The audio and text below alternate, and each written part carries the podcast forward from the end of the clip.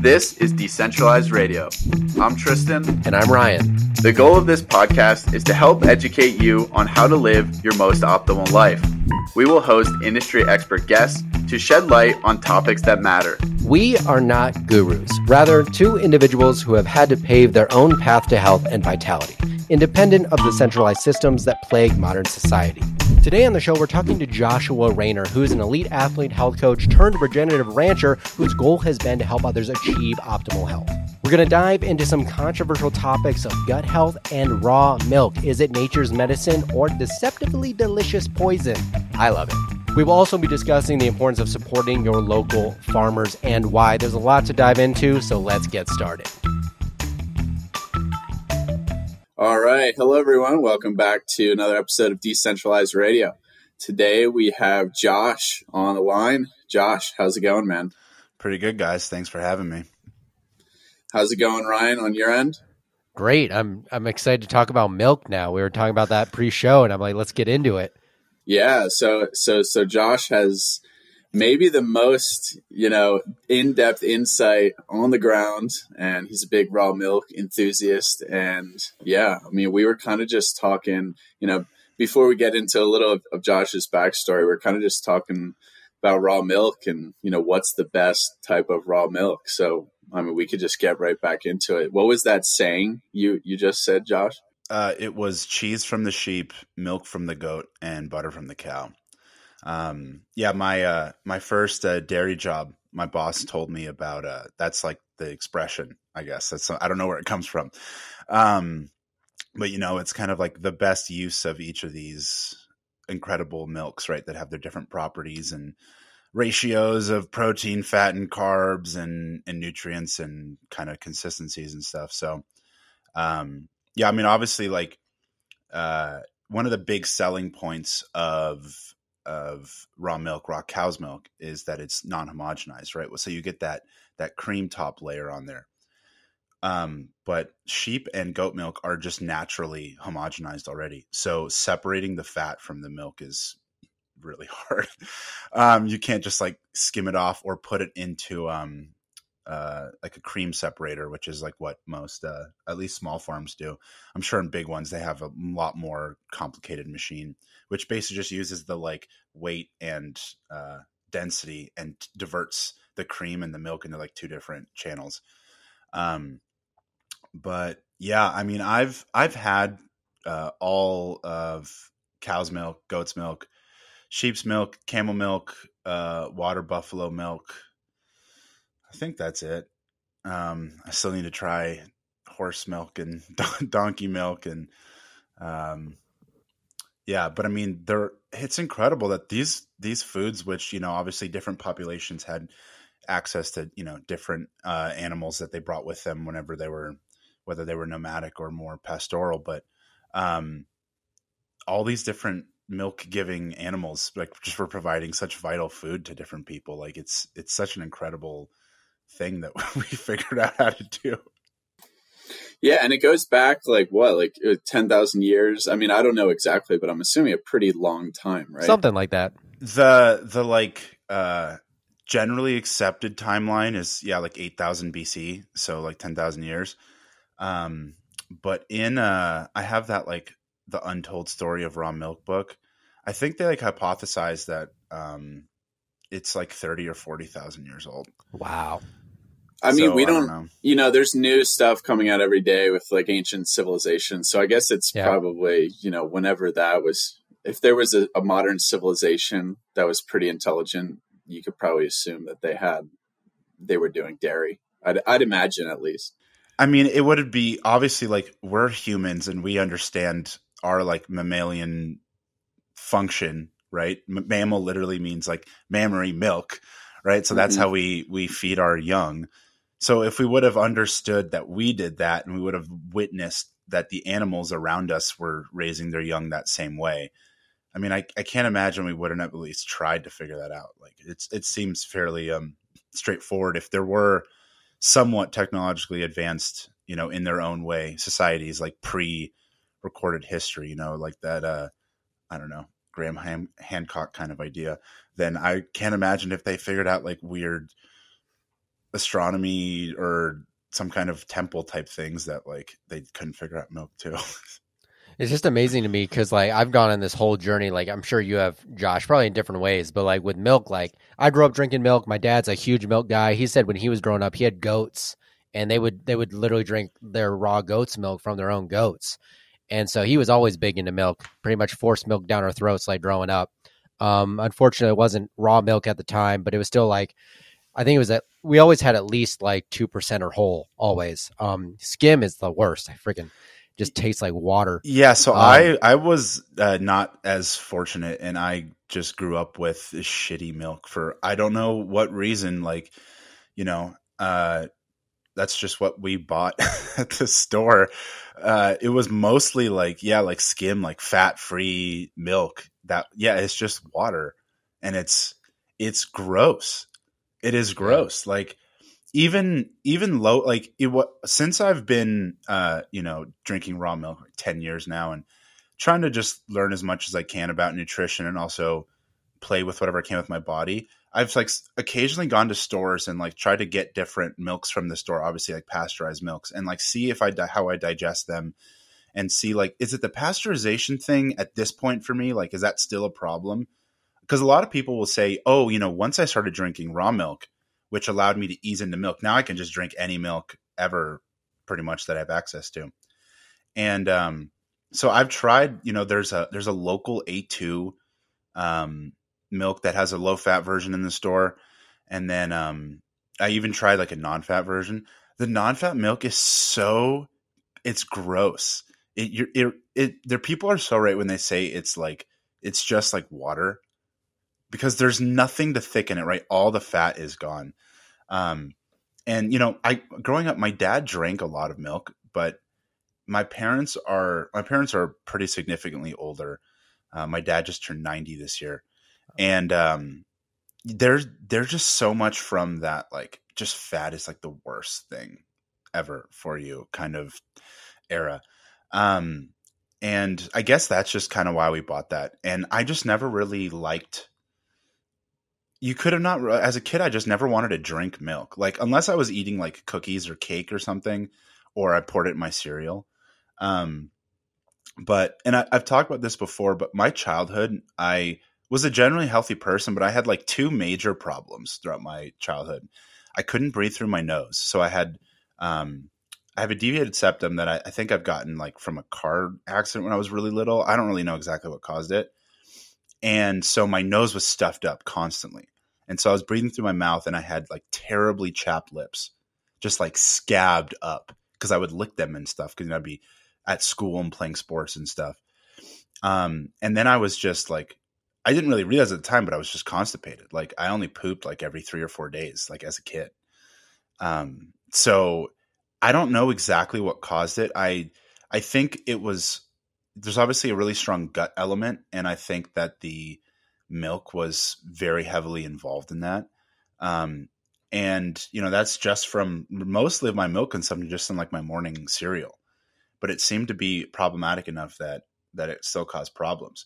And so now, when I've tried reincorporating store bought milks, I can do you know pasteurized whole milk, no problem. I can do pasteurized low fat milk, no problem. But when I do the skim milk, I have a terrible time at the bathroom. And I don't I'm not really quite sure what it is. There's like um people I've talked to think that it's possible that, you know, all these milks are like required to be fortified with some kind of vitamin A and vitamin D and who knows like what the quality of those supplements they're using are. So uh, whole milk doesn't have that requirement, but low fat milk and and non fat milk do. So I, am not sure what the what the problem is, but uh, skim milk, fat free milk is, is is not good. It's not good. No, it's it's interesting because like I've had that very same experience. Um, I mean, I grew up drinking milk, but then I learned all the terrible things about milk, how it's inflammatory, all this stuff. I switched to almond milk for like five years. Um, when I was like in my late teens to late early twenties, and then I went back to milk, couldn't handle it anymore. Um, it was a whole mess. Like I couldn't even drink even drink what I drank as a kid. So then I stopped for a couple years. And I think when I was 25, so like a year and a half ago, I started reintroducing, or I introduced raw milk just in like small, small doses. And I, I just didn't have any problem with it all. and now I can tolerate up to. I've never tried skim again because it's just not worth it to me. It's not. but but um, I can tolerate like just general whole whole milk if I if I really want to or need it. But um, I always try to get the best source. But gotta do what you can. Yeah, I'm, I mean that story is like the oldest story where people like, yeah, I could not never drink milk, and then I got raw milk, and it was no problem. Um, and yeah, it's it's just incredible how one like people who think that they can't have the food can have the food, but then kind of how that opens up like, yeah, I started drinking raw milk, and now I can go get whatever kind of cheese I want, and then I don't have problems with all this other stuff. So it seems to be a really great kind of like entry point to getting all of the incredible nutritious value that is in all the dairy foods. Yeah. So why don't we get into like why that is? Because I'm the same way. I mean, I used to pound cereal. I mean, I used to have like three, four bowls of cereal a day from age six to 18. So much milk. Yeah, just general pasteurized. 2%, I think, is what I grew up on. And then I got to college. Oh, what happened actually was I started taking whey protein in high school when I started working out. And then there was like this two week period, I think I was a junior in high school, where I just like was absolutely miserable digestion wise. Like I was taking mass gainer, whey protein, and then still eating like four bowls of cereal a day. And I just over, I think I overdid it on lactose. And that's what my dad ended up figuring out because I was just like on the toilet for like all day, two weeks. And he's like, Yeah, I think you overdid it on lactose with all the whey and the protein plus all the milk you normally drink. So then from there on out, I just yeah, I just cut it. I cut it out, and then I didn't. Yeah, it's similar to Ryan. A couple years ago, I just you know out in Wyoming got raw goat's milk, and haven't had a problem. Now I do like raw A two cow dairy as well. So why don't we get into that a little bit? Like what, yeah, what is it about raw milk that makes it more easily digestible? And then, you know, how important have you noticed like A2? Um, so yeah, there's obviously like raw milk itself. Uh, what raw milk means is that it's unpasteurized, right? So it hasn't been um, subject to really high temperatures, and so that is going to alter um, the, the the all the kind of components that are present in the milk. And so one of the uh, obviously, so like the, it's done to, to get rid of bacteria, so it has a longer shelf life. Um, but you know, it also damages the the enzymes in the milk, and so the bacteria and the enzymes uh, are sort of like in this interaction, this like live interaction within the milk that are um, kind of like maintaining this this biome, right? Like everyone is now familiar with this gut biome thing, but like ba- everywhere that there's bacteria, there is a biome. It's it's essentially just means like an ecosystem of bacteria. And so, um, you know, I, I posted a, a, a picture a while back. Um, it's it's been people have kind of seen this thing off and on over the years, and I believe it was someone involved with the Weston A. Price Foundation took all these different milks and left them out like in room temperature with the jar open. Um, you know, raw milk, pasteurized milk, low fat milk, skim milk, homogenized this thing, that thing. And the raw milk sort of just like maintained its, I don't know, for lack of a better word, integrity. Whereas the more processed milks started to putrefy and have all kinds of really um, terrible bacterial reactions. And so whenever you have if you if you actually do think of bacteria as these little living organisms they are they're active they're doing things. And so you are like one of the reasons why we kind of talk about like be careful to do anything that's like overly antibacterial is that it's basically like clearing space. Like you're going imagine you go like into a village and you just like just kill everyone in the village that village is still there, which means if any like traveling wanderers came along, they'd be like, "Oh, there's a village with infrastructure here and like huts and stuff." So now like we can move in here. And so the bacteria within the milk are basically fighting off the potential other bacteria that might be trying to uh, uh, invade, for lack of a better word. So they're kind of like playing this defense system.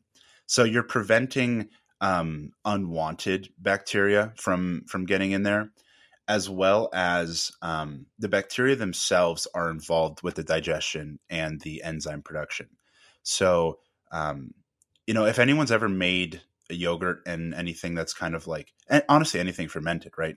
You have bacteria and you have sugar, right? And then they kind of come together and the bacteria start eating the sugar.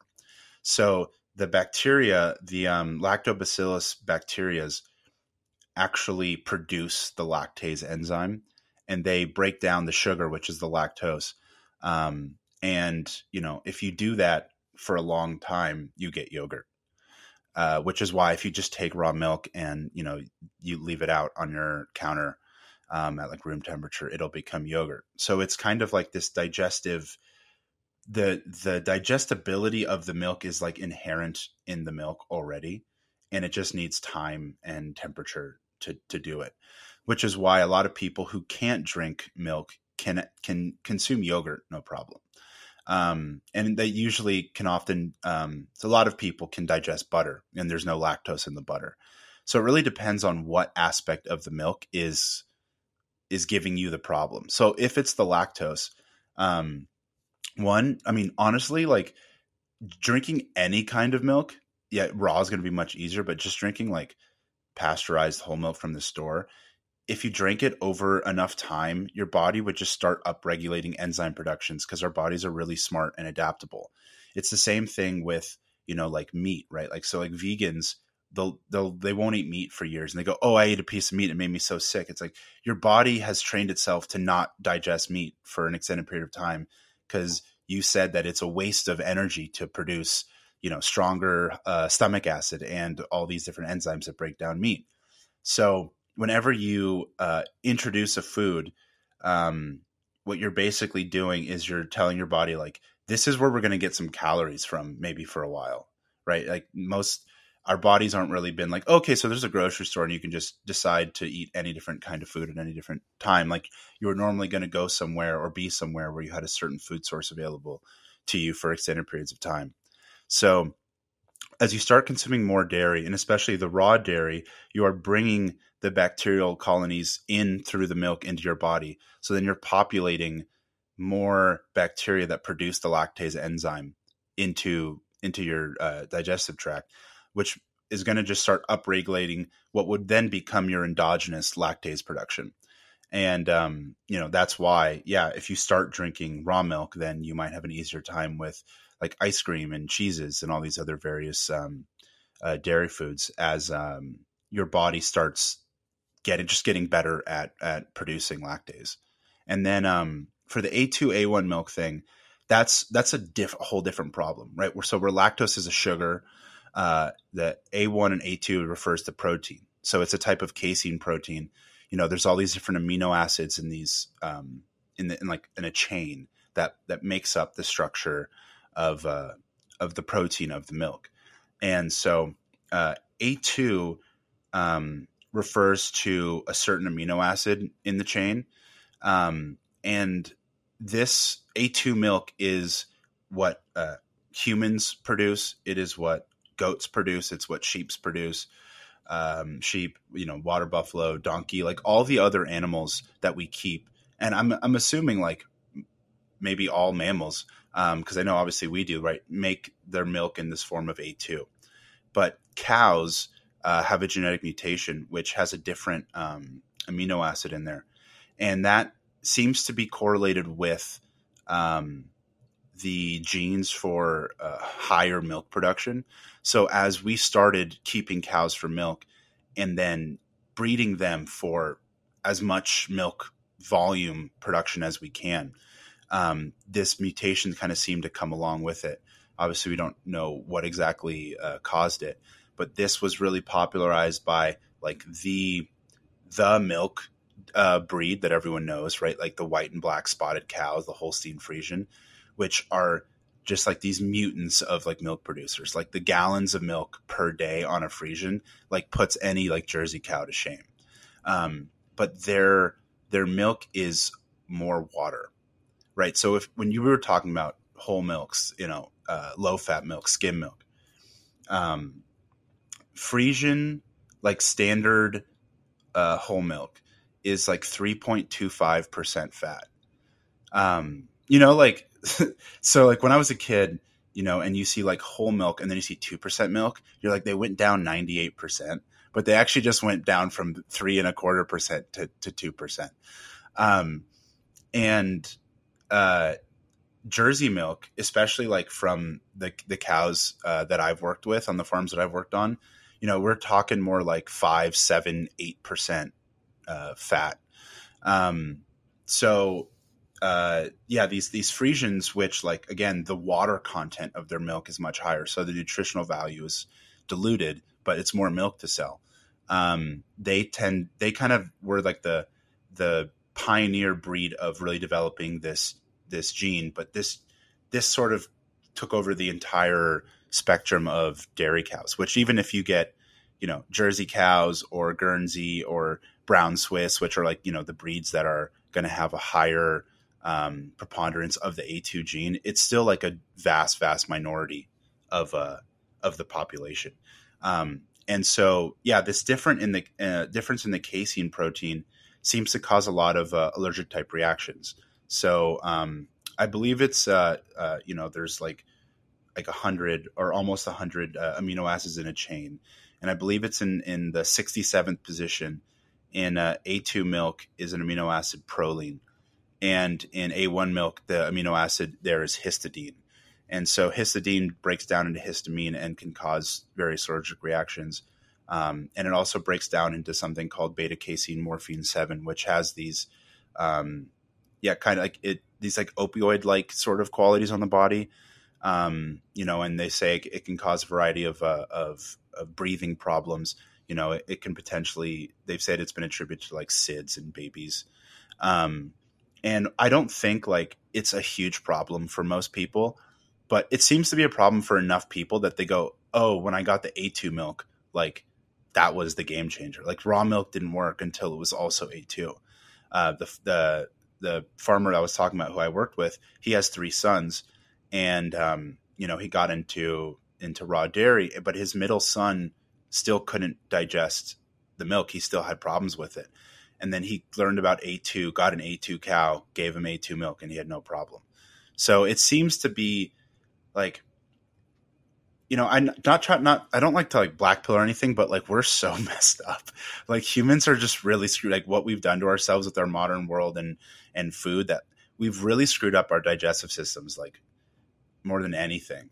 And so there's just got to be a lot of like experimentation to find out, you know, what what doesn't cause one issues and then what allows one to like improve their their current health status.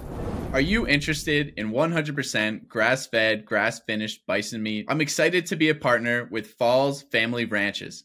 Based in Wyoming, Falls Family Ranches is raising high-quality bison meat the way nature intended. As a native large ruminant of North America, bison is one of the most nutrient-dense foods you can consume. If you're interested in trying out their bison boxes, use code Tristan, T R I S T A N 10 for 10% off your first order. Yeah, so I think that's super fascinating. I mean, you talked about the lactase and the lactobacillus bacteria for for a lot of people that I don't think they realize that actually the lactase is not like physically in the milk. It's it's the bacteria, right? That um, you know, proliferates to be able to break that down and create lactase. That's correct, right? Am I saying? Am I getting that? Uh, you know, that's my understanding. the The problem is like, you know, the the channels that study this stuff aren't like, you know, are are people that we we trust, right? That's so like the, so like the FDA will say there is no lactase in milk, and I'm like, okay, you say a lot of shit that I don't care about. So like that that could be true. I don't know, um, but it might be that like if the milk is a little bit older, it would be in the milk, right? Like obviously if it starts getting to that like yogurty phase, or like if you drink it, then like the milk that's in your gut will start to do that. Because I do know that um, there's a lot of great resources of raw milk. There's one I forget what it is. It it's just kind of like a whole um, uh, website of like raw milk facts and various yeah, things. Yeah, I think it's like the raw milk institute dot com or dot org. Or, I think maybe, maybe. Um, We'll have to look and and it talks about how a lot of the uh, enzymes in milk aren't actually released until there's like the chemical reaction in your in your Mhm. in your gut. Um, so I can't say like you know I haven't taken raw milk and like gone to a lab and like analyzed every one of its components. This is my understanding of how it works.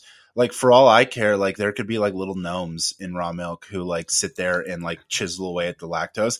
It'd all be the same thing to me as long you know it's just like what what I care about is that it works and it's good yeah, um our digestive systems are like i don't know like think about like you know how we th- i hate using like mechanical analogies but sometimes it's kind of the only way that like kind of makes sense but it's like there's like the hardware and the software right? And so um if we think of the hardware as like the integrity of your gut lining and when it's when it's weak or you know it's got you know holes in it or something um then it doesn't matter like how good a food is like it'll cause intestinal distress and digestive problems.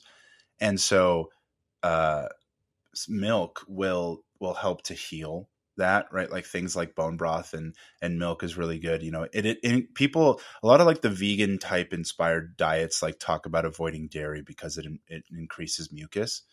But that, that's another one of those like oh you know this thing that's a, a natural response from your for your body that protects it like that coincides with bad things so that means that thing is bad too. Where it's like okay if you didn't have the the mucus then you know the thing that your body's being irritated uh, by doesn't have there's no protection from that right? So if you can in- increase a healthy mucus production right that is now creating more um, uh, more protection of of all of these membranes of your body. Um, and then you know in the software if you're thinking of like um, again like an organic system right? So like the inflammation in the gut will then start to change the software kind of a thing right? Like as you have if you have leaky gut or if you have um, just any kind of intestinal distress this is going to start upregulating stress hormones which is going to downregulate digestive function. It's going to uh, slower peristalsis so like the actual mechanical pumping of the intestines to get food through there. Um, it's going to um, limit your body's ability to produce stomach acid. It's going to limit your body's ability to uh, you know get into that like rest and digest system and it's kind of this whole downstream thing of effects where it's like you know i've been getting a lot more into this like ray peat diet stuff and it's like if your thyroid is low you're more likely to um, have uh, like like SIBO, like small intestinal bacterial overgrowth, because as your metabolism metabolism goes down, your digestive like power and like fire goes down, which means your ability to break down foods uh, is minimized, which means you have more undigested food going through your intestines. Right, like your stomach is supposed to just like fucking annihilate everything with like, you know, it's stronger than battery acid kind of a thing. And then, you know, it's not supposed to uh, have like a fermentable sort of system in your small intestine. That's supposed to stay in your colon.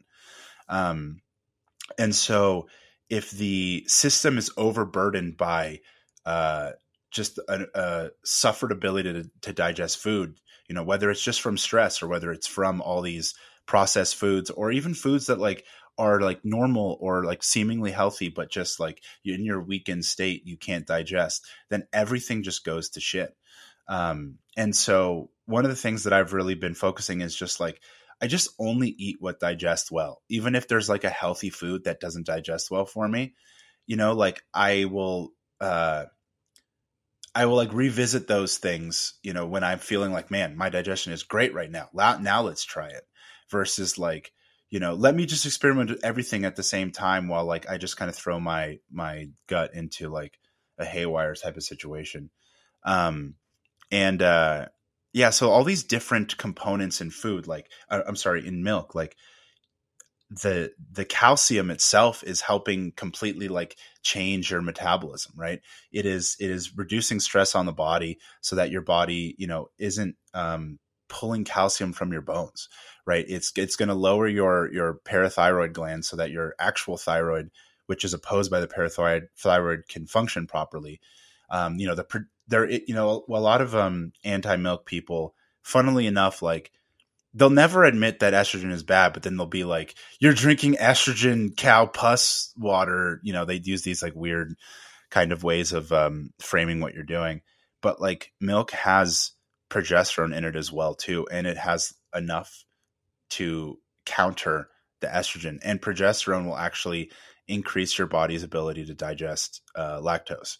So it's just like there's this beyond our ability to determine a uh, number of things within the milk and then downstream of the causes of the milk which seem to you know improve your health in in all ways and improve the digestibility of the milk. So trying getting to digest milk i would say is like a really important like aspect of health if you can because it's just such an incredible food yeah, and and that's those are like so important um the details to go into because I, I think you're talking, you know, calcium, drink your milk, like, you know, you get strong bones. It's like what everyone was told for so long. Um, because of the calcium, which is true, but I think it's also because vitamin K2, right, that's kind of regulating where that calcium goes. That, you know, vitamin K2 is actually pretty challenging to get from you know a diet if you're not consuming like raw dairy. I mean maybe meat has some fermented foods have have some and different like uh, the menaquinone types or whatever it's called. But in general what you brought up there the second point is is something i've been thinking more about because you know people talk about yeah the the hormonal impact of drinking milk. And for me the question is like can you overdo it? Like, cause I was probably drinking half a gallon of, of raw milk a day last year. I would say I've definitely come down um, from that quantity. I was just like getting really excited and, you know, just drinking a ton of milk. I don't really think I noticed any differences, but you start thinking more about, you know, the quantity of, of estrogen and, and other, you know, hormonal items in this very dynamic, alive um, food that is raw milk what what do you think about that? You think can you overdo it, or is there like an age where you shouldn't drink raw milk, or a better age, say if you're young and you know trying to grow with all these growth factors? If you're gonna uh, use like the uh, modifier of like too much, like there's too much of anything, right? Um, obviously, like yeah, you could you could drown yourself in raw milk might be a good way to go, but um, uh, there's obviously like it, it is as with that it's a depends right? Like in in uh the context of what? Um so you know like if you were what else are you eating? Like what is the state of your health? What is the state of your digestive system? Um one of the things that you know it's kind of like a an ayurvedic concept but you know it was kind of again like humans we we find different ways to kind of like explain and describe things. And we could be talking about the same thing, but like sort of, or like almost exactly the same thing, but just like conceptualized differently. And so, um, in uh, in Ayurveda, they have like this concept of uh, like the digestive fire, right? So like how strong is that fire? So earlier I was kind of talking about like really strong, potent um, stomach acid, um, uh, yeah, like a really high functioning metabolism where you could just like the fire's burning hot, right? Now you could just start throwing logs in there and and you're chilling. Um and you know, there's this idea of and I believe there's like an element to this of of Chinese medicine as well too. But you know, like they kind of have this concept of like hot and cold, right? Like there's the, these temperatures affect the system. And so there's this idea that like if you were to drink too much milk, like especially like too much like cold milk, you are kind of putting out this fire. Um, which again, I just I think it's going to be a really like individual thing. Um, I do know that you know there was a time when I was like uh, ten years ago, honestly, like just about exactly ten years ago, I was drinking a half gallon of raw milk every day, and I was just like crushing all the food in the world. And I mean, I was also like, yeah, it's like when you're think about this like when you're young you can like get away with stuff and what that means is you're just more resilient. It means you have a stronger dig- uh, entire body digestive system everything metabolism and so what if you just like didn't become weak? What could your body handle? And then not just in the negative sense like how much beating can i handle but like how much can i get done in a sense. Like if I can digest more food and I can raise my body's system to a higher form of energy, I'm going to be I can heal faster. I'm I'm going to be less stressed. I'm going to be happier. I can have more fun. I can have better ideas. Like I can I can I can help in more ways, right? Like instead of kind of thinking, you know, this is kind of where I've kind of recently more diverged from like the the kind of more like philosophical concepts from like a more paleo ish idea, but even like it's kind of like a, the whole diet world is sort of like um, in this kind of uh, poverty scarcity sense, where it's like, well, you know, calories are uh, are hard to find, and so we need to like function turn our systems into a way where it's like we we down regulate things so that like oh i can get really get i'm good at fasting now. I can go you know 16 hours 20 hours every day without fasting like i'm not hungry. It's like yeah your body is t- is not thinking it's going to get any food so it has to down regulate everything in that time. Um and and versus now it's like how do i make my system higher functioning stronger being able to do more things if you're if you're going to do more things, yeah, at some point, you know, you are going to need more resources, but with that should come a better efficiency, right? So like th- the the very scientific metric of like things per resource, um, I guess. Um, and so yeah, when it comes to like thinking about these different foods that that uh, are or can be very healthy or have lots of uses what you're you're not thinking of like the food is never like the the the like the end all be all it's like what it does for you right so if there's a certain amount of milk which would like serve you and then there's the less which would serve you less and then more which would also serve you less and so I, th- I I was actually thinking about this yesterday. I was like gonna write this. I, will probably send it out at some point today. But like, if I could tell, if I could just give like a single piece of advice, like for health, and to just like add something, right? Because everything's like, don't eat sugar, like don't eat seed oils. But it's like, okay, what do I do? If I had to add one thing, I would say like find a way to consume as much dairy as humanly possible. Because of of how incredible of a food source is, what it does for like your entire system, that it is this complete food, you know, I'm obviously depending on the form that has like protein, fat, and carbs that is that can and should be like very easily digestible in in a healthy in a healthy system. Um, that the hormones in obviously like healthy cows not treated with with uh, weird medications and hormones that's on good feed that has a good what you're what you're getting and you know I my, my son just turned one a couple months ago and like you know obviously like in, when you're having like children you know breastfeeding and all this kind of stuff you're really kind of thinking about this transfer of health in a great way. Because like while he's in the womb and now while he's out and breastfeeding like his like you know the vast majority even though now he's eating a little bit the vast majority of his sustenance is from the mother right? And so the mother you have everything that the mother intakes in and you have everything the mother does to it. And so it's like this transfer of health and nutrition.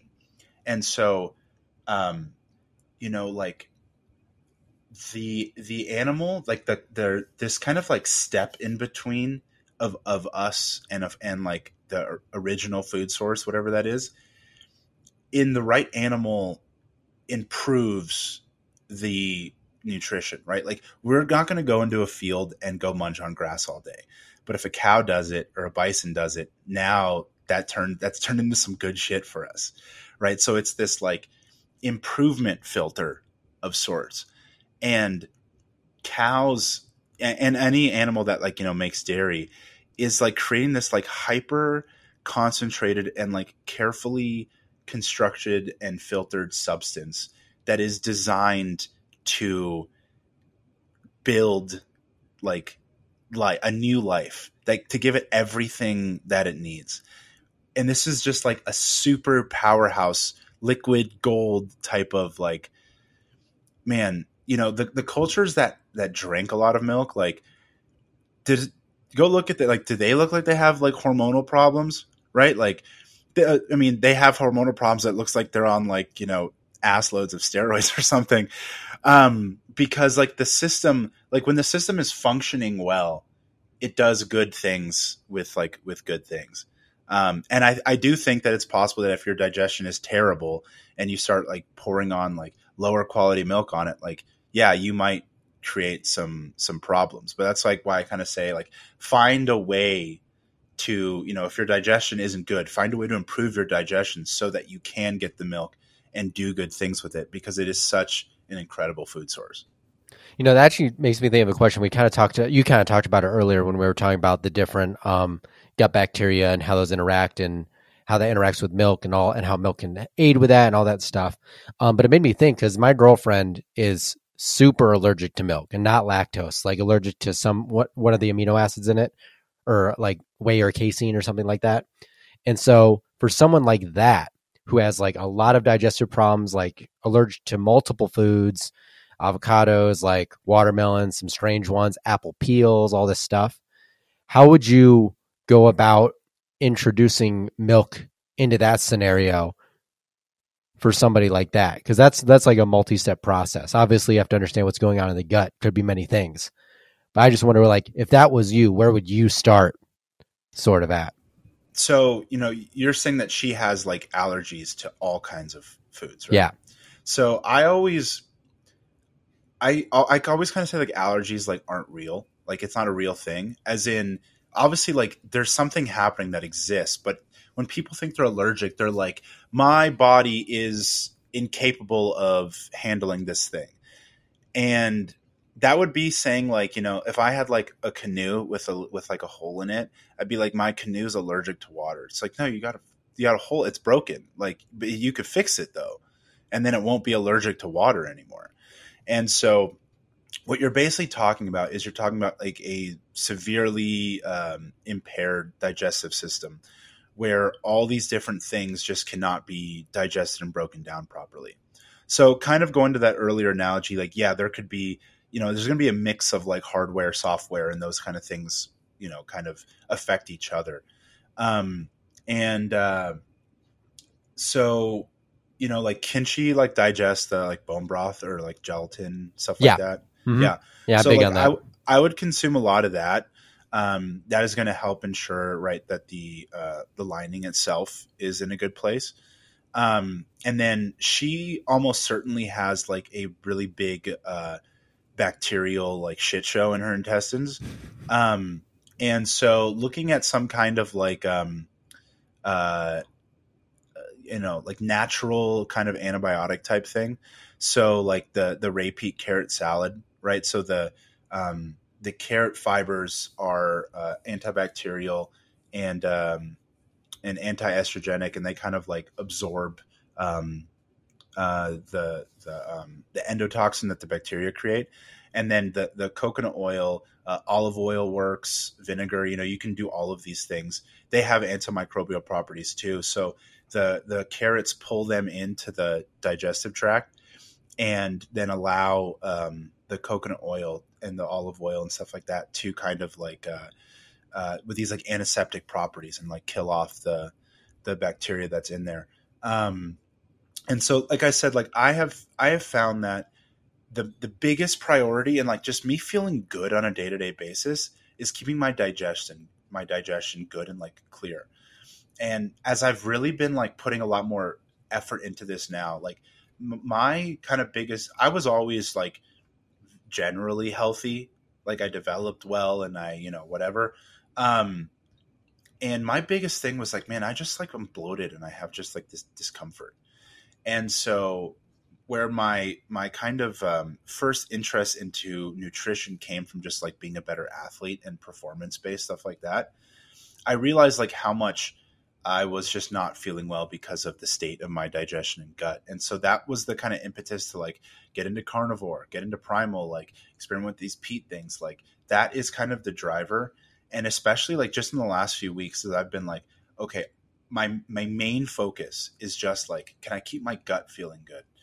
And you know where i would normally be like bloated like every day and it's kind of like you don't even feel like eating because you're trying to wait for it to go down but like it never quite goes down like now i'm just not bloated like ever. Like i'm not bloated while i'm eating. I'm not bloated after i'm eating. And that like really just came from eliminating like anything that might cause problems. But my diet isn't really strict. I'm just like not going out into like weird places to to eat things that might be troublesome. And then really really focusing on um keeping the gut clean. So like yeah lots of the carrot salad. I'm doing the, the white but white button mushroom thing um, i had a, a tweet about it and it has like the instructions on on how to cook it but basically these really fibrous foods but they're they're insoluble so your body doesn't can't actually digest them, so they don't ferment themselves. They're like kind of like that old school, just like use the fiber to like push the shit out of your system.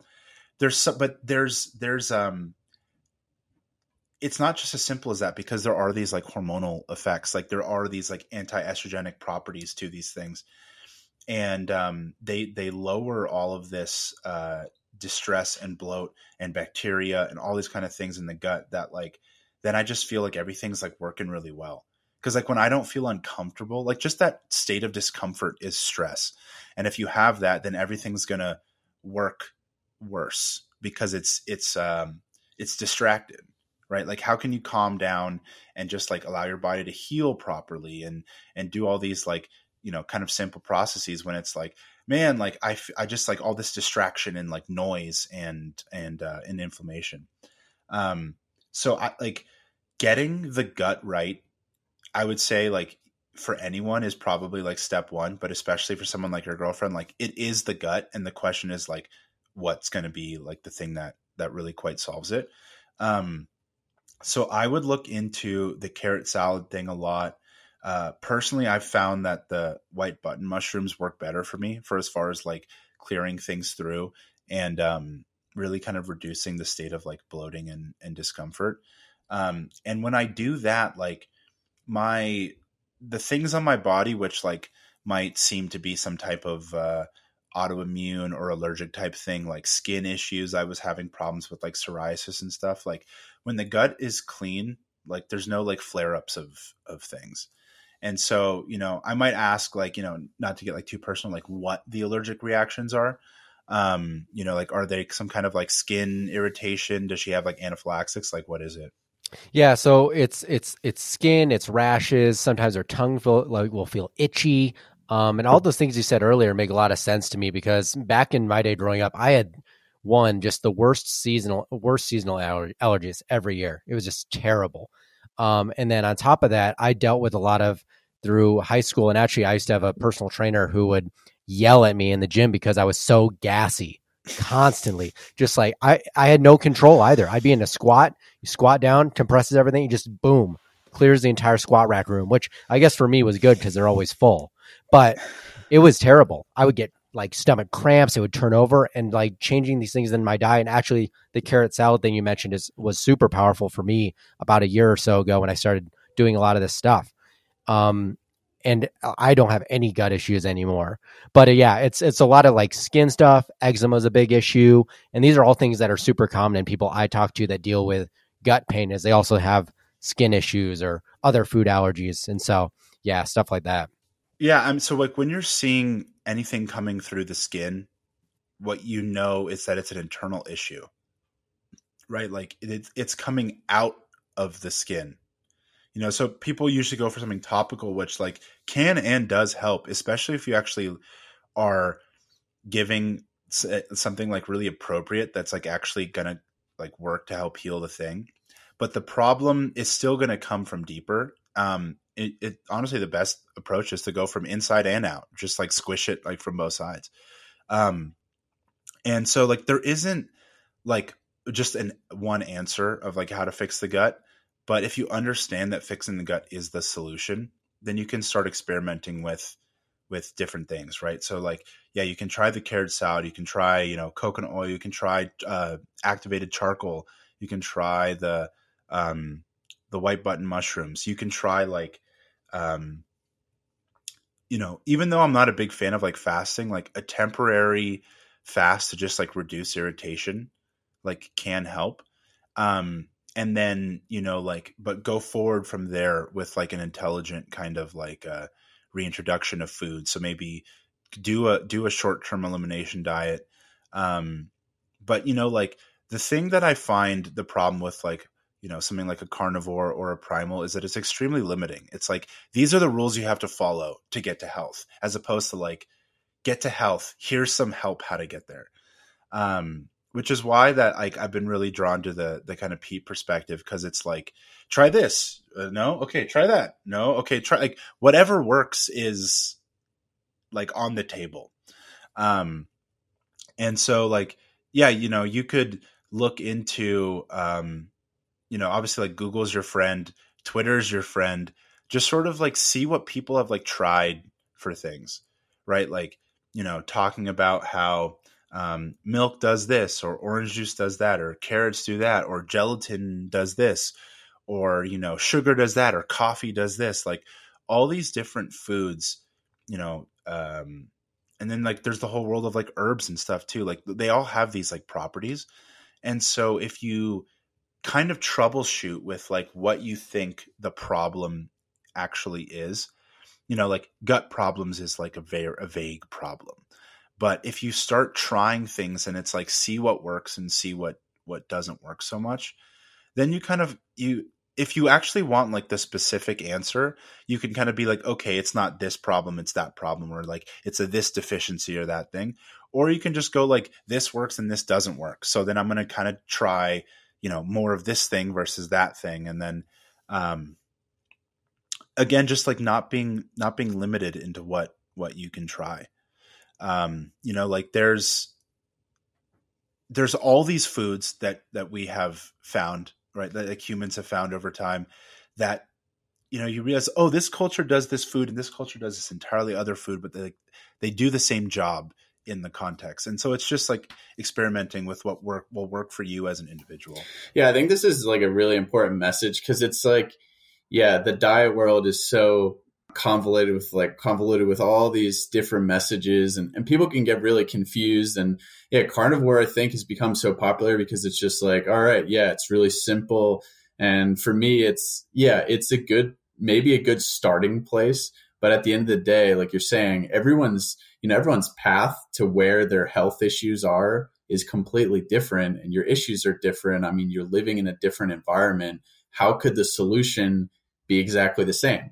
But the only way you're going to figure that out is if you do the due diligence of the research and and trying things. And what's important that you said earlier is not trying a hundred different things at once because then you have so many confounding independent variables but you're kind of, you know, starting at a baseline, maybe some elimination diet, and then trying to see, you know, the improvements and then, you know, adding one or, you know, maybe two things different and then seeing it, being diligent about your body. You know, you're talking about bloating and, you know, your, how you're, you're passing stool and bowel movements. Like you need to be on top of that because no one else is going to be able to figure that out for you, right? And people just want someone to tell them what to do, but in reality, no one knows your own system better than yourself. So you kind of have to take that responsibility on. I mean, and and that's what it comes down to. So I think yeah, it's important to not be dogmatic in in terms of this, but I'm curious as well how, you know, you went, you know, you've tried a lot of different things and obviously for, for the people who don't know you're you work on a farm you're a farmer butcher. I mean we can get into that but how have you noticed like you know the quality of your food which is probably far higher in the last four or five years maybe than the beginning of your life? How have you noticed that like make a big difference in terms of how you feel?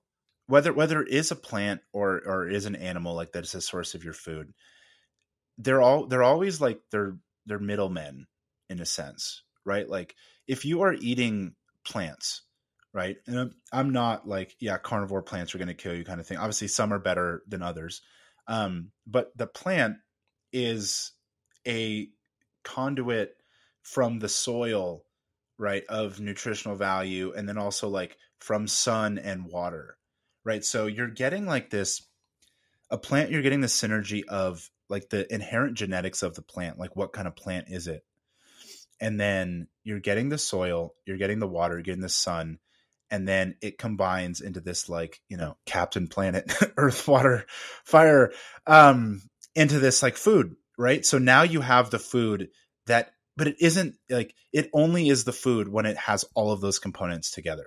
The funniest thing ever is like nutritionfacts.com which is you know owned by Michael Greger, who's like a vegan doctor who looks like he's like terrible. Um, but what what do you mean that like an apple has like this many milligrams of v- vitamin whatever? It's like wh- which apple? Right? Like what what do you mean? Like two apples from the same tree won't even have the same like you know, and so like all on average it's like okay, well how terrible is the average soil? Like what are we even talking about? It, it's kind of this has been the biggest thing that and i'm writing a, an article on this right now where it's like the, one of the biggest things that that you get when you start producing food is that you're like food isn't just food. Like this is a unique thing right here right? Like i you know right now i'm, I'm pretty much just like i've just kind of transitioned to like doing butchering full time for the farm as opposed to like general farms uh chores. And um so you know like yesterday uh, I just finished packaging up like six sheep that I, I slaughtered last week, and then I processed them over the last two days. And I did the same cuts for each animal. Like I did, you know, chops for each animal, shanks for each animal, like okay, ground, like leg row, like all that kind of stuff. And each sheep, which was like the same breed from like the same, you know, um, uh, like origin, right? Like they all like were born together on the same farm. Like all of their cuts look different, right? Like this one's chops look like this, but this one's chops look like that. Like they're all their, a unique individual thing, right? And so obviously, like that doesn't mean that like there's only one sheep that in the whole world that's like worth eating. It just means that they're all different. And what you really understand is like what you do d- dictates what you get, right? Like how you raise the animal, how you um, the conditions where you you plant your you know produce is going to dictate you know what you get. And so the endpoint nutritional value, which affects your system, is going to be uh, you know it's like a mix of like more good and less bad, right? So like it's going to uh, have more benefits and have fewer problems to it. Um, so, for instance, you know, we were talking about all these different milks that I can or can't drink and and whatnot, and so I I'm from originally from California, and California has the benefit of having raw milk be legal. Now, it doesn't mean that like you just go to any market and you can get raw milk. There's only certain stores which carry them, and there's only certain brands of raw milk that are allowed there's two raw milk brands which are legal, um, and they're pretty much just sold in Sprouts, which is very popular in all through California, and um, like smaller, like kind of like hippie health food kind of stores. Um, so every Sprouts in California carries the bigger brand, and then like the little smaller stores will carry the big brand and like the the smaller brand. If I drink that big brand's raw milk, raw whole milk, I have a terrible, terrible time. Like just even now, even now that I can go to the store here in Colorado and go get a local um, pasteurized milk from the store and have no problems. I get this one raw milk and I have a terrible, terrible time. So I can't say what it is exactly about the milk. If it's, um, you know, the the feed of the cows, if it's the breed of the cows, if it's the processing of the milk, if it's the facility, I don't know. All I know is that if I drink that milk, I have a terrible time digestively. And um, you know, like I have a sort of gripe with this brand um, even though like it's how honestly I think the majority of I think the majority of Americans who drink raw milk probably drink that milk because the I I don't have any evidence to back this up, but I'm pretty sure the majority of Americans who are into raw milk are California hippies, and it's is the most abundant. Like every single Sprouts in entire state of California, which is like the biggest fucking state, has this milk, and they have gallons and gallons and gallons of this milk. So we're talking about a large operation. Um, but you know, like they're they feed their cows canola cakes and so I don't know if that's the problem. All I know is that their milk is a problem for me. Um, and so the quality of of the food and just like you know when we're talking about quality people just kind of think it's like a just an up or down slider scale but it's also just like a difference. Um something about certain foods are going to cause you more problems and something about certain foods are going to have more nutrition to them. Like we on the farm like we make bone broth. So every time after i slaughter an animal i take the head of the animal and all four hooves and i put them into like a big pan. And then um, they take that and they make bone broth from that. Uh, so that is this like hyper nutritious bone broth because you're getting like you're getting like boiled brain, you know, in there. You're getting the eyeballs. You're getting just like a lot of this really like rich gelatinous tissue in the hooves and in the in the um, cheeks and the jowls and all that kind of stuff in the tongue and like that bone broth versus like you know like my sort of go-to if we need broth for, like from the store like in emergency is like the bona fide bone broth which is like fine it's nothing like the broth that that we make though um and it's the the thing like I definitely like had a phase where I was just like, man, if it's not like the most like purest, most incredible food in the world, it's like poison and you're gonna die right now. Um, it's just like it's important to realize the differences in things and what is better and worse like f- literally for you and like what is worth your time and energy and money and attention. You know like you can drive yourself crazy trying to eat like the most perfect purest diet ever. Um but then again like the stress that comes from that might counteract the benefits from it being you know more nutritious and stuff anyways so what i would say like for people is to there's like a mix because like not like to get political, but there is like a um a ramification for where your money goes, right? Like when people say vote with vote with your dollars. Like if you have to pay a little bit extra to keep like a local farm afloat, um that might actually be worth it in the long run. No one is telling you that you have to do that. If you if you just have to go to Whole Foods or if you have to go to, you know, Aldi's or wherever, like do whatever is you know it's your life and you don't have to do anything. Um but it just like find out what you think makes your life better. Find out which foods and find out which like you know uh producers of foods like actually kind of improves this whole thing. Like you know at at the farm i work on like we have these like community dinners and things and it's like man you know like this farm which like when oh like if uh if there's another like lockdown kind of thing or like crazy supply chain stuff goes down like hey there's this like local food supplier thing right? So there's all these different variables in place that i would say like you know the the nutritional philosophy is the same thing as like the sourcing philosophy which is like don't be religiously adherent to something just do what you can best determine makes your life better and so, like, yeah, I drink a lot of orange juice, and I prefer to um, buy fresh oranges and juice them myself. And I know that certain types of oranges, like both the um, the strain of orange and also like the source, sometimes they're they're a lot more bitter, and the juice isn't as good, and it kind of messes up my gut.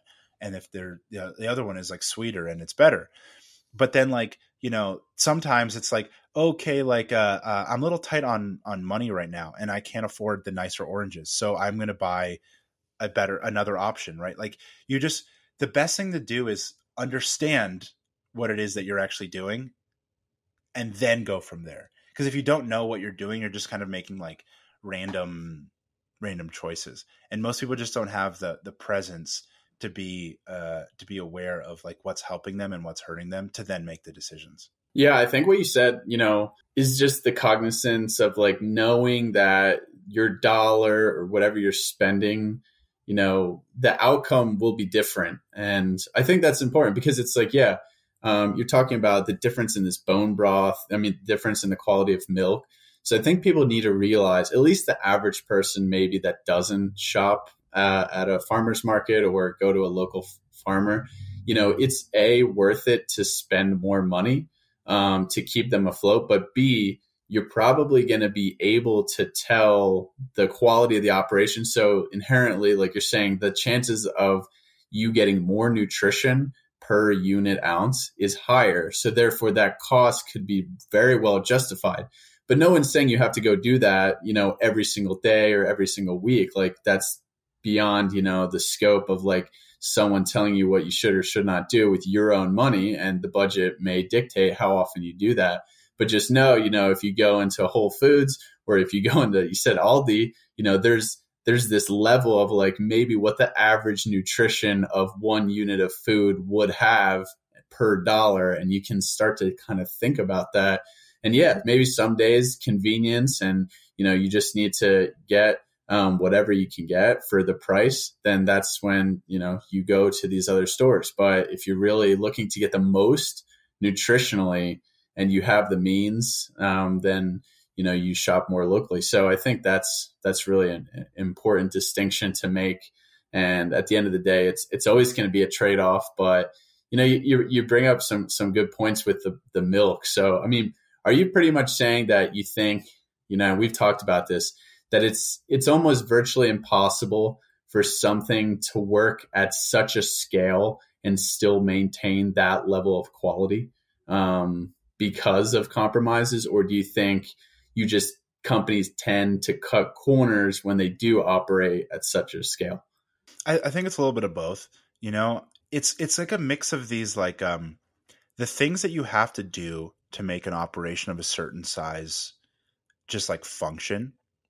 It's a little bit like more removed. So, you know, I don't know I don't know what the operations on a large scale but still like small dairy operation are like. For instance, like this farm that supplies the raw milk is not the same as like the milk that goes like the organic valley milk that goes to like every fucking store in the whole country, right? Like there's there's levels to this shit. Um but there are um you know I I I have this video I saw a while back it was on YouTube about this like super like you know AI robot dairy farm kind of thing. And so um the the cows walk into their stanchion and laser the if you've ever milked a cow um you know you can do it by hand which takes forever or like you put this little like suction claw right? So it's got four little um you know what they call like they're called like inflations. They're like kind of plunger like things. And they just like go around the udder and then the the airline comes through and pulls it literally starts milking the the teats and pulls it into like a canister or down a tube and goes to you know some place to deposit. And so at at this farm there's lasers on the end of the thing that find the udder and automatically insert themselves onto the cow it's because each each cow's udders are different size and shaped and spaced and angled like I've milked cows where the udders are like really short and they're like pointed in towards each other, and then other ones where like they're really big and like out and separated and stuff. And so then the um the cow, the milk is analyzed like you know like kind of on the spot, and um that way they they they test for you know mastitis or um, any kinds of uh, other issues, and they're also measuring like the um, the nutritional output. And then that goes into like a computer a formula and it dictates the kind of feed that they get which automatically gets served to them in a certain mix of like this grain plus this seed and this thing and that thing and this amounts of it. And so you're like wow they're measuring like all these things but like no one is just like sitting there and like checking on the cow you know what i mean? Like you have all these like metrics but you kind of but you lose the cow in the metrics. You're like cow number 875 has uh you know this much this many gallons and uh, this much nutritional thing with a you know kind of like a, a bacterial particle count of this thing and that thing. And it's like okay do you even know like what the cow looks like like do you know what their temperament is like right like so then you know when i go to milk a cow and it's like okay like you know uh leah's acting a little like fussy today right? And then I'm looking like, oh, she has like a little like cut on her teat, or you know, she's got a little lump in here. She's got a little bit of mastitis developing. right? Like there's there's a level of care which just like can't be there on a certain scale. And so you're going to miss things, but that's like it's not worth it to them because that's where like you know obviously the profits are. And then you know like there I'm going to completely completely like shift topic just to create an analogy. So, you know, I was really into the fitness world and you know, I was in you know, I was just like a general gym rat. I got into CrossFit, I did weightlifting, I competed in strongman. And so I was kind of in this culture of like talking about um, different training styles and different approaches. And, you know, like weightlifting is the sport that was in the Olympics. So, like, as far as all the things that I did, that's the one that made it into the Olympics.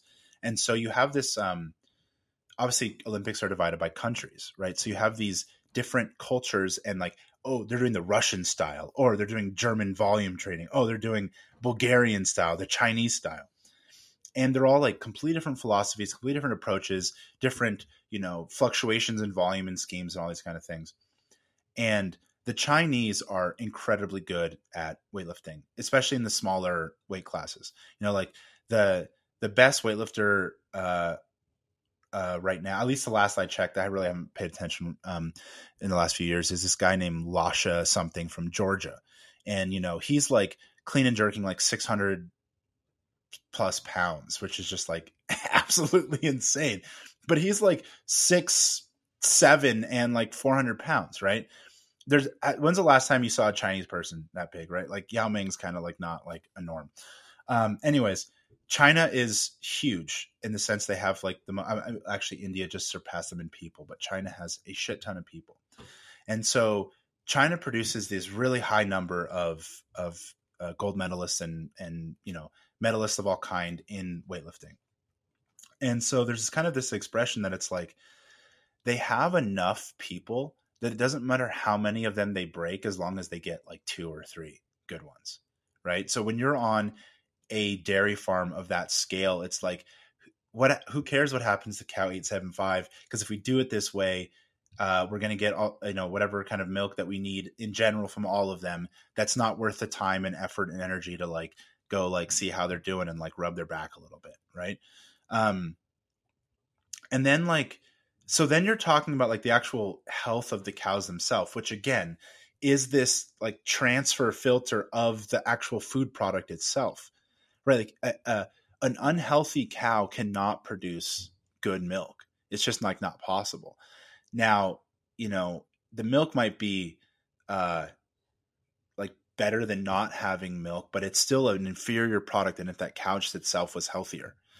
And um, so the the degraded quality of that, and then with you, what you think of as like all the precautions and stuff that you have to kind of put in place to like, for like for instance, we've had times like, I mean, someone has milked the cow and then been bringing like the pail back and like dropped it, right? And it's like, okay, that you're talking like, you know, uh, 10 gal maybe like 10 gallons of milk and like that's just like gone. And you're like that sucks. I guess we can't sell milk today. But like that's not the case in these operations which everything is like you know you can't just like drop like today's milk production which is going to be like i don't know thousands of gallons of milk or whatever. Um and so they have to put all these things in place which is like okay um how sanitized is everything right? So like we do like a, a natural kind of like seeding approach, which again talking about the bacteria. So we never use um, like soap on our milk pails, right? Mm-hmm. Because what you're doing there is one, you're putting like some kind of toxic residue into the pail, but then you're also sterilizing it, which then again mm-hmm. creates a vacuum for some kind of bacteria. So you actually get more bacterial problems when you do that. So you kind of have to go like one or two ways. You have to go like the fully sterilized route, or you have to go like the really natural route. Um, and so like if you are if the pail does get like dirty or something, you know we can use something like hydrogen peroxide, which is like a uh, natural sterilizer. But then you would just like pour milk right back into it and kind of like reseed it with the bacteria of the milk, and then like wash it out.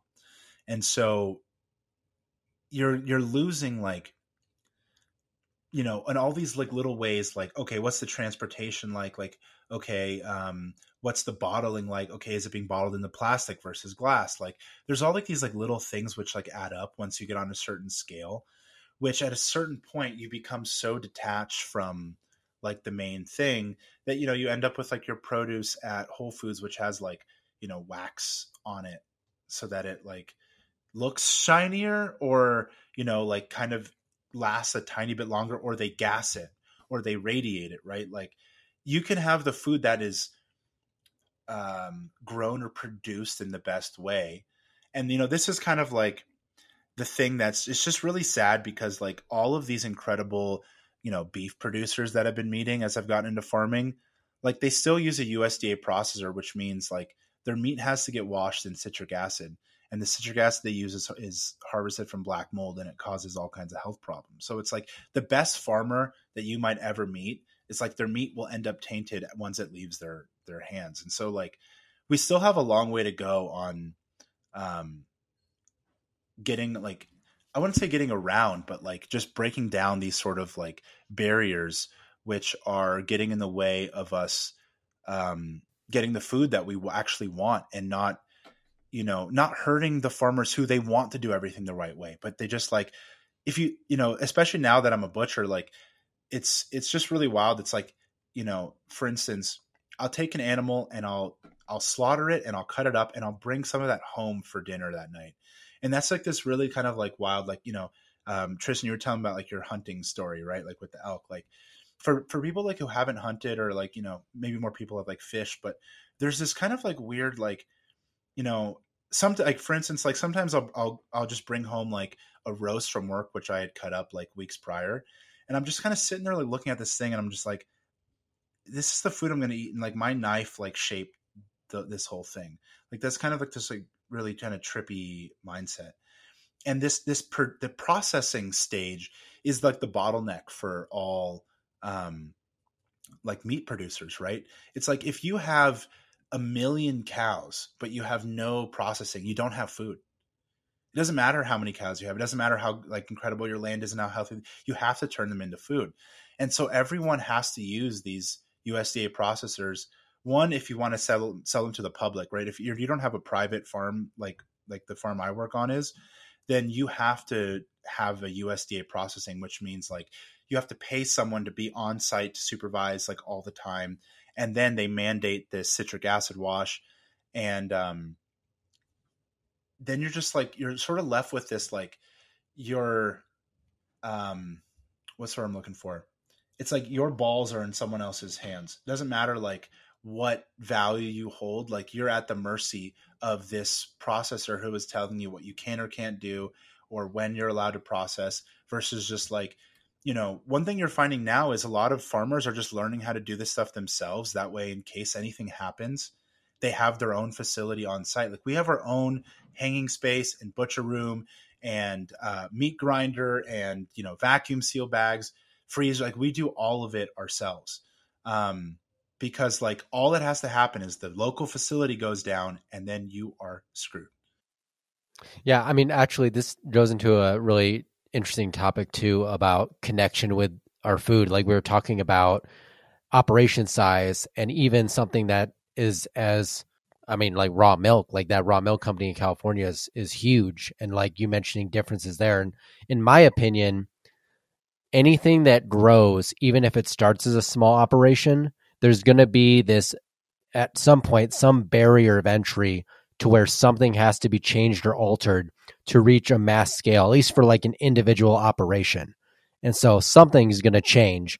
And for me, it kind of goes back to the connection. Like you mentioned, if you are a dairy that owns a couple thousand cows, it's a very different experience than maybe, say, where you work, where you have so many, you actually know the cows on an individual level.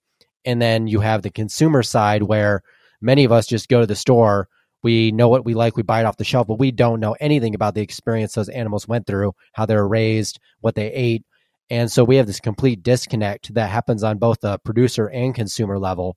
And so that's where I think shopping locally to as much of your ability you can is is valuable and meeting the farmers at farmers markets and meeting these people that work in these smaller operations because you do, like you mentioned, taking that home, taking that meal home from work right after processing it is a completely different experience than just buying a steak at Outback and and not knowing anything about where that steak came from. So I feel like there's definitely um, I'd, I'd like to know more about your thoughts on sort of that barrier to entry for smaller operations that are growing. Like, is it even possible to mass scale? And then, like, what can we do as consumers to to improve that like connected experience? And how can producers also improve that experience too? Because to me, it's like maybe it's better if we just all operate on more of a local community basis than than re- rely on a few meat companies for all the meat in America. So, but it, there's there's a lot of nuances there. People will often say that like the one of the major issues with like modernity or whatever is like our obsession with convenience, right? Like you can go to your local grocery store and get like foods that are from all around the world. And not just like foods from around the world, but foods that they're themselves from all around the world. Like you go and get one food that's been packaged and the ingredients are sourced from like like have you guys ever seen not that I'm like into that kind of stuff anymore, but um there was a you know Milton Friedman, the libertarian guy. Um he has this video about the pencil. Have you seen the video about the pencil? He said no one in the world can make this pencil because the graphite is from you know somewhere and the wood is from somewhere else and the metal is from somewhere else and the the rubber the eraser is from someone else you need like an entire global scale economy to like bring all these ingredients together to make this pencil. So many of our foods and like i don't know i don't know if it's like you know maybe it's possible that you could get all those ingredients somewhere in like one country or something but again like you know think about it, the you think about like the us versus like europe right where like we are one country, but like we're the size of Europe or like bigger than Europe. So like every European person you meet, like like when we go to like a state over, they're going to like two countries over. Um, and that's why they all speak like, you know, five languages because like they're all just like right there. And so we we are just used to like, oh, I want this thing. I I ex- expect that I can get this at the store, which means I should be able to have that. And then you go to like you know, the farm that I work on has honestly one of the most incredible like farm stores I've really ever seen. Um, basically, it's uh, we're open from sun up to sundown every day. You know, like twenty four seven, and you just grab whatever you want, and then you check out. You know, it's honor system. Um, you know, there's a little like square thing at the end, and so there's like freezers full of meat. You know, we have beef and we have pork and lamb that we all raise on the farm. Um, we have you know like poultry like chickens and stuff that, that we've raised on the farm. There's the eggs from the farm duck eggs. Um, there's the fridge with that has like raw milk. It has yogurts and cheeses and butters and all the things that we make with the dairy. And then there's just there's there's more because we want people want more than that. Like we get bison from a local farm in colorado which we sell. Um, so like it's not from our farm but it's from Colorado. Um, and we know that our customers will want to buy it. And the producer of the bison doesn't have like they're they go to the I bought their bison before at the farmers market, but they don't have uh, like a storefront or anything. So that is their way to make sales year round in the winter when there's no farmers market. But then we also get elk and uh, wild boar from uh, like uh, hunters in Texas, right? They have some kind of operation which um, allows them to to sell the the hunted meat, and it's like that's great because our customers want that stuff. But like, okay, now that's from another state, but that's that's a convenience thing. But we are giving customers something they want, right? So like, even at this small like private thing, like you're already kind of talking about like you know and then we we we have a, a uh, we sell dates from a small like a date farm in California. Like you know, it's like there's all these kind of you can be as much or as little as you want. And I'm not saying like, you know, it's bad to like offer more things that you literally didn't like harvest yourself on one property.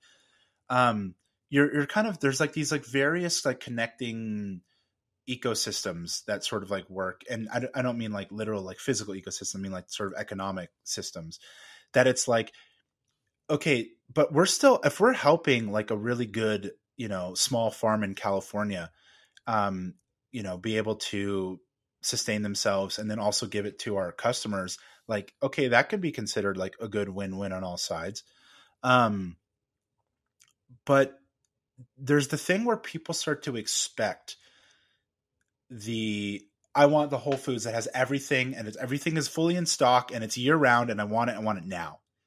Right? Like for instance, sometime like there ha- has been the thing where the milk has spilled or um you know like none of our so some of our cows are dried up and then one of them has like a calf on them or you know sometimes if they have um if a cow gets mastitis we use like a natural medicine, which is like olive oil and like cinnamon and, and thyme and like herbs.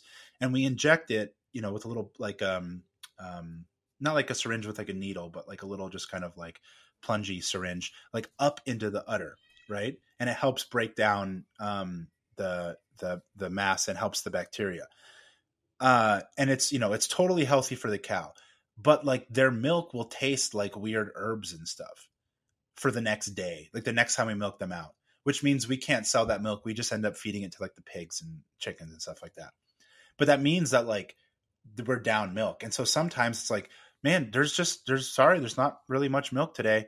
Like, you know, this is what we're talking about is like a natural like what if there was like a drought and everyone's like, Where's my produce? It's like, there's no water, there's no food, sorry. Like, you know, we've just we just assume that like everything can be had whenever we want it and it's really good to sort of um again not to live in this like okay i'm gonna go full prepper like everything that i you know eat has to be like from my own garden and you know you know canned and aged and stuff like that but it's like understand how like lucky and you know and and privileged that we are to have access to these things. And then so like plan with that in mind you know? Like i i try to do you know i get all of my meat and eggs and dairy from the farm but then like i can't get i can't get oranges from the farm right and so if i want an orange i have to go to like the whole foods or the natural grocers or something and but i'm instead of buying my meat from whole foods i am supporting um you know a local farm that is providing a higher value and like man, if when these places are actually like supported well, like the price isn't really even that big of a problem. The milk on the farm that I work on, which is really high quality, and the other dairy farm I used to work on, which is down the road, they both sell their milk for sixteen dollars a gallon. Which, if you're in some parts of the country, you're like, holy shit, that's a lot for milk. But the raw milk in the store in California is like $18, $19 a gallon, and it's like shit. Um, and so you're like, damn, it's actually better quality than the cheaper thing. Like I've heard of people in Idaho getting their raw milk from like for four dollars a gallon, which is like great, but I don't live in Idaho, so I can't get it. Um, but yeah, it's like the the things that you have access to, you have to just make the decisions for yourself, like what's worth it. And then if you have the ability to to afford such and such things, then you are keeping uh you know these smaller for like basically like what we really need is we need more farms and more farmers and just like fewer um mega producers and suppliers so if every you know if every whole foods or every you know every grocery store every high quality grocery store can sell local meat as opposed to getting it just shipped all over the country or from Australia or, or Argentina or Brazil or whatever. Like that way we can improve the local communities. We can improve um, the actual land itself from farmers doing things the right way. Because when there's a certain scale, it's like you, by keeping yourself under a certain scale, you don't have to do certain things, which cause more problems. So it's like, you're you're kind of like offloading this responsibility onto a higher number of of the farmers and then again like less transportation costs so like if you care about the environment you wouldn't want like isolated food producers you would want every food producer to be as local as possible. Yeah, I think what you just said is is like you know everyone is for this. You know that we talk to less you know giant food companies, more local producers, but.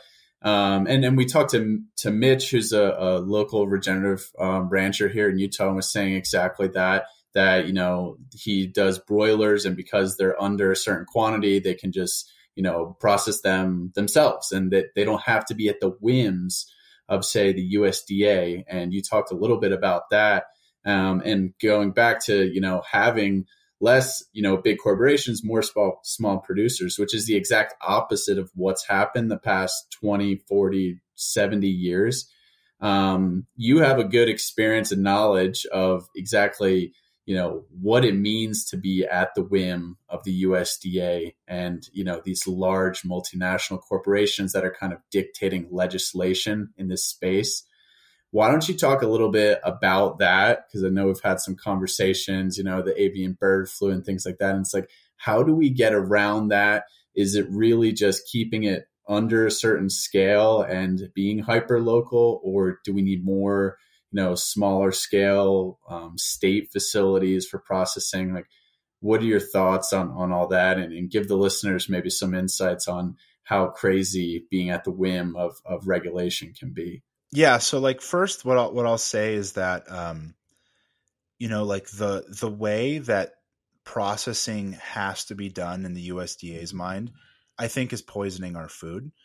And so I'm I'm in great support of you know having more local processors in in place. Um but there needs to be um i don't know what the exact solution is but we need some sort of uh um something to fight on kind of like in a in a legal like political sense right so here in colorado we have um the, the there's the cottage food cottage food act and there's the Ranch to Table Act. And I'm not, I'm admittedly not like fully versed on like what the verbiage of those things are, but those those um, acts allow us to sell our food privately, which means we have members who are are are owners in the um, farm. So they're like if you've ever if you if you're someone who gets raw milk in a state that has what they call like a herd share program, what you're doing is you're like buying shares of the herd, right? Like it's like you're investing into like a company. And so our food is sold to the owners, right? We're not selling to customers. And so that means signing, you know, paperwork and and you know, it's it's kind of like membership ownership kind of fee thing, boarding fees they call it. So when you pick when you buy the meat from the store, you're actually just paying a boarding fee. That basically you know you're just char- we're charging you for storing your meat for you kind of a thing. And so that has to go along with the verbiage of what these laws are. So what we need is we need like good local legislation to expand literally like our freedom to produce and and provide food for people um and you know every state is different just like every state doesn't even have like raw milk available so what we need is you know and i'm i'm definitely like as far as like approaching the American system, I'm definitely more on do things on the state level than the federal level, just because I think that's a, a more effective solution and more likely to uh, have better end results. And so, um, but there's there's still it doesn't hurt to have people like you know Thomas Massie like from Kentucky who's like pushing this talk of like how much like how incredible raw milk is and how ridiculous it is that it's hard to it's hard to get it. And so there has to be this like I mean, you know, kind of like obviously I understand limitations, but like we kind of need like a full like um anarchic break from all the regulatory systems because at least the way they stand now, they do not exist to serve us. And so um what happened this past year on the farm that I was working on was, you know, we have uh, we had like tons of chickens, you know, like about like 700 6 700 chickens um and then uh maybe like 60 70 turkeys um maybe like close to like 100 ducks and then a, a handful of geese and um we noticed that like some of our our uh chickens like were dying, um, and the turkeys like weren't looking good either. Some of those started dying, and so, um, you know, we we went to a um, uh, a vet at um, at uh, UC Boulder, and um, you know, asked them for, like, do they have any like kind of tips on like ways that we can keep our birds healthier? And so then this led to like a reporting to the USDA, which then you know the whole avian flu thing going around and like, you know, the there's still stores in town which limit the amount of um, eggs that you can buy because of the you know like I mean obviously like people have been seeing these things of like all these different food facilities like burning down or like exploding or whatever and so the the the egg market really in this in the whole country like you know again this bird flu thing. So they they say like all of these birds die from this thing. And so the thing is though is that that's not really always exactly what happens. So we had a you know a small number of our birds start dying. And then you know we get reported to the USDA and so then they come and you know they're like oh god like you know we we we got to help you right? Like your birds are sick and dying um and so you know they come in and test you know a selection of our of our birds i think they tested a couple dozen birds and like one single bird tested positive for for avian flu and so instead of going like okay this is our um even if it was like mandated, this is our like uh, medical treatment for this. You have to give the birds this medicine or this thing or that thing. They go, okay, we have to kill all your birds now. So, what that means is that um, all the healthy birds who never got sick and had, you know, really strong genetics and were, you know, just really robust and we're gonna, you know, likely be um, you know immune or whatever you want to call it to any sort of uh, um, future outbreaks, um, they all had to get killed off too. And so you know it's not uh, quite dissimilar from the way that our country and the world sort of approached you know other um, medical widespread medical issues for lack of a better word where it's like it doesn't matter how healthy you are you have to do our thing. And that solution is usually you know driven by um, some kind of like ulterior motive. And in, in, this case i think what what it is is it's whether okay so you could go conspiracy and go like they're just trying to just destroy our food supply. And i think there's an element of that too. But um, also it's protecting the major producers right who keep thousands and thousands and thousands of birds and millions of birds and then produce you know these these um, these eggs from you know chickens in battery cages who these chickens have the weakest genetics the weakest health like they're just absolutely in terrible condition but they're much more susceptible and so if one of those if they think that the disease that could go from our farm could get to one of those producers and wipe out their uh, you know big moneymaker um, then you know we have to be sacrificed and so the the problem is, is that even if we are, you know, we're allowed to sell our meat, which is not USDA uh, processed. Um, we are still under because you raise animals and operate an agricultural, um, you know, operation. You are still under the USDA, and so yeah, we need some sort of. I mean, obviously, it's great that we are allowed to sell food to our our private members, um, but you know, and this is something that I've talked about in the past, but like with Amos Miller, who's the Amish farmer in Pennsylvania, you know, he has this private membership thing that he's set up, which is incredible that he can, you know, he doesn't do, he does all of his own processing, you know, all raw milk and everything. And he ships it to like every, I think all 50 states and even like Puerto Rico. Um, and, you know, so like there's, there's laws in place that allow us to, to do a lot more than what people realize but then they can they they just harass the shit out of you, right? Like he's always in court, hundred thousand dollar fines constantly, and it's like we just can't be left alone to like make food and and sell food. Um, so what what I think needs to happen is more people need to get into um, producing food to the point where like you're there you're not even like running a business, right? Like if you just have your own cow or your own like goats and you got your own milk, like there's nothing to happen. There's no there's no one to come down. Like you don't have like a business that can be shut down. You just have like your own animal. Um, and obviously, like I don't think every single person can and needs to like have their own cow so that they can eat milk or have milk. But um, the more that we decentralize this whole process, and then I think have more people who understand food and understand like local food communities and food production, who will then you know uh, vote and support for better legislation because most people are like, I want my food to be safe. I'm going to go to the store and I just want it to be there and like whatever. Versus you know understanding how much um, you know hoops people have to jump through and how much our, our food is actually being tainted in this process. Um, it, it really is a mix of like creating like awareness and also letting allowing people to take on a little bit of responsibility and like how their food is sourced and, and produced. Yeah, I, I, think that's I mean, that's it right there. You know, that's that's why we're doing this. We're trying to spread the message. I think it's so important that people are aware of, you know, what it means to be a food producer and sell it as a business, even small scale. I think people need to know about all these USDA regulations and processing, um, you know, bottlenecks.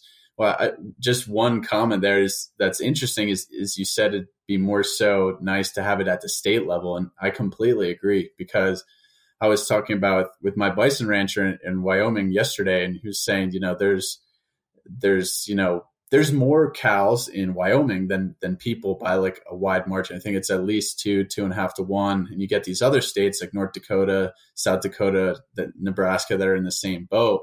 Um, but in order for you know Wyoming cattle to be sold to like say like a local population center, which would be Denver or Salt Lake City, they have to get processed USDA. So why couldn't there be some interstate, you know, just between these states and have an agreement where they don't need to be USDA? And, and it's just there's solutions there that I think could make sense.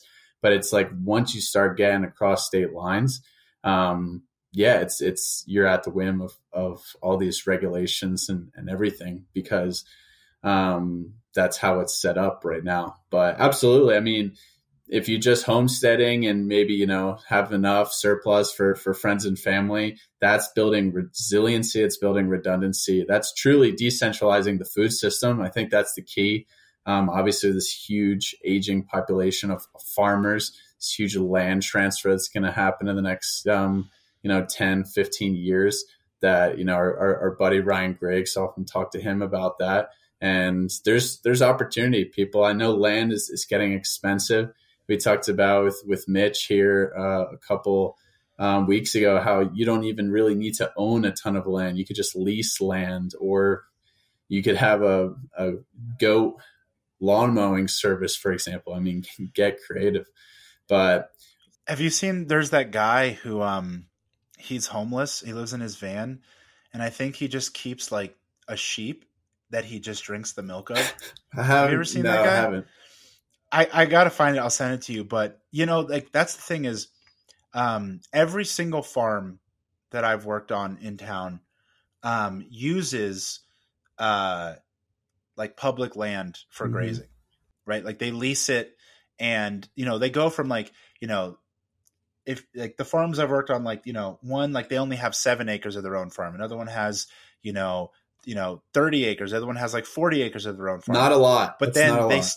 not a lot, but they still uh, end up managing like hundreds of acres, right? And so luckily, like Colorado is this mix of like you know um, like peak like libtardation, but also um like cowboy rancher and but then also like the health hippie thing right? So it's this weird like synergy of things where like it can cause problems because like for instance they're really obsessive about like not harming the prairie dog population and they're like le- causing like desertification because they're just destroying all the pasture. But like the hippies are like don't hurt the prairie dogs and it's like they're an invasive species um and they're destroying the land. So uh okay what are we gonna do here? Um but uh yeah, it's it, it is hard, you know, and and you know, like I, I brought up Thomas Massie before, like he's he's trying to pass legislation so that raw milk sales can be done interstate between I think it's like between states that it is already legal. Like, why does it the state like kind of thing matter? Um, but yeah, they're like, I'm pretty sure you know. Obviously, if Amos Miller can do their private membership thing like across state lines, there has to be um, some kind of venue to approach that. Because like I know that the farm that I work on now, their business like exploded after COVID because more people were like, "Oh shit, this system is really vulnerable," and it's, uh, you know, I do need resiliency. I need something that's more accountable and um, that I can rely on, and that's like better.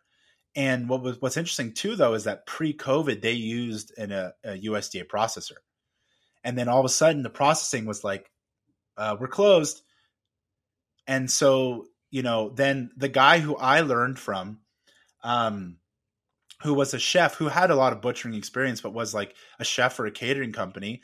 Well, all of his events got canceled for a whole year because there's like a thing that people aren't allowed to gather. And then so somehow they found each other, and he's like, okay, so now all the processing is done in house. And then I've kind of taken a lot of that over from him.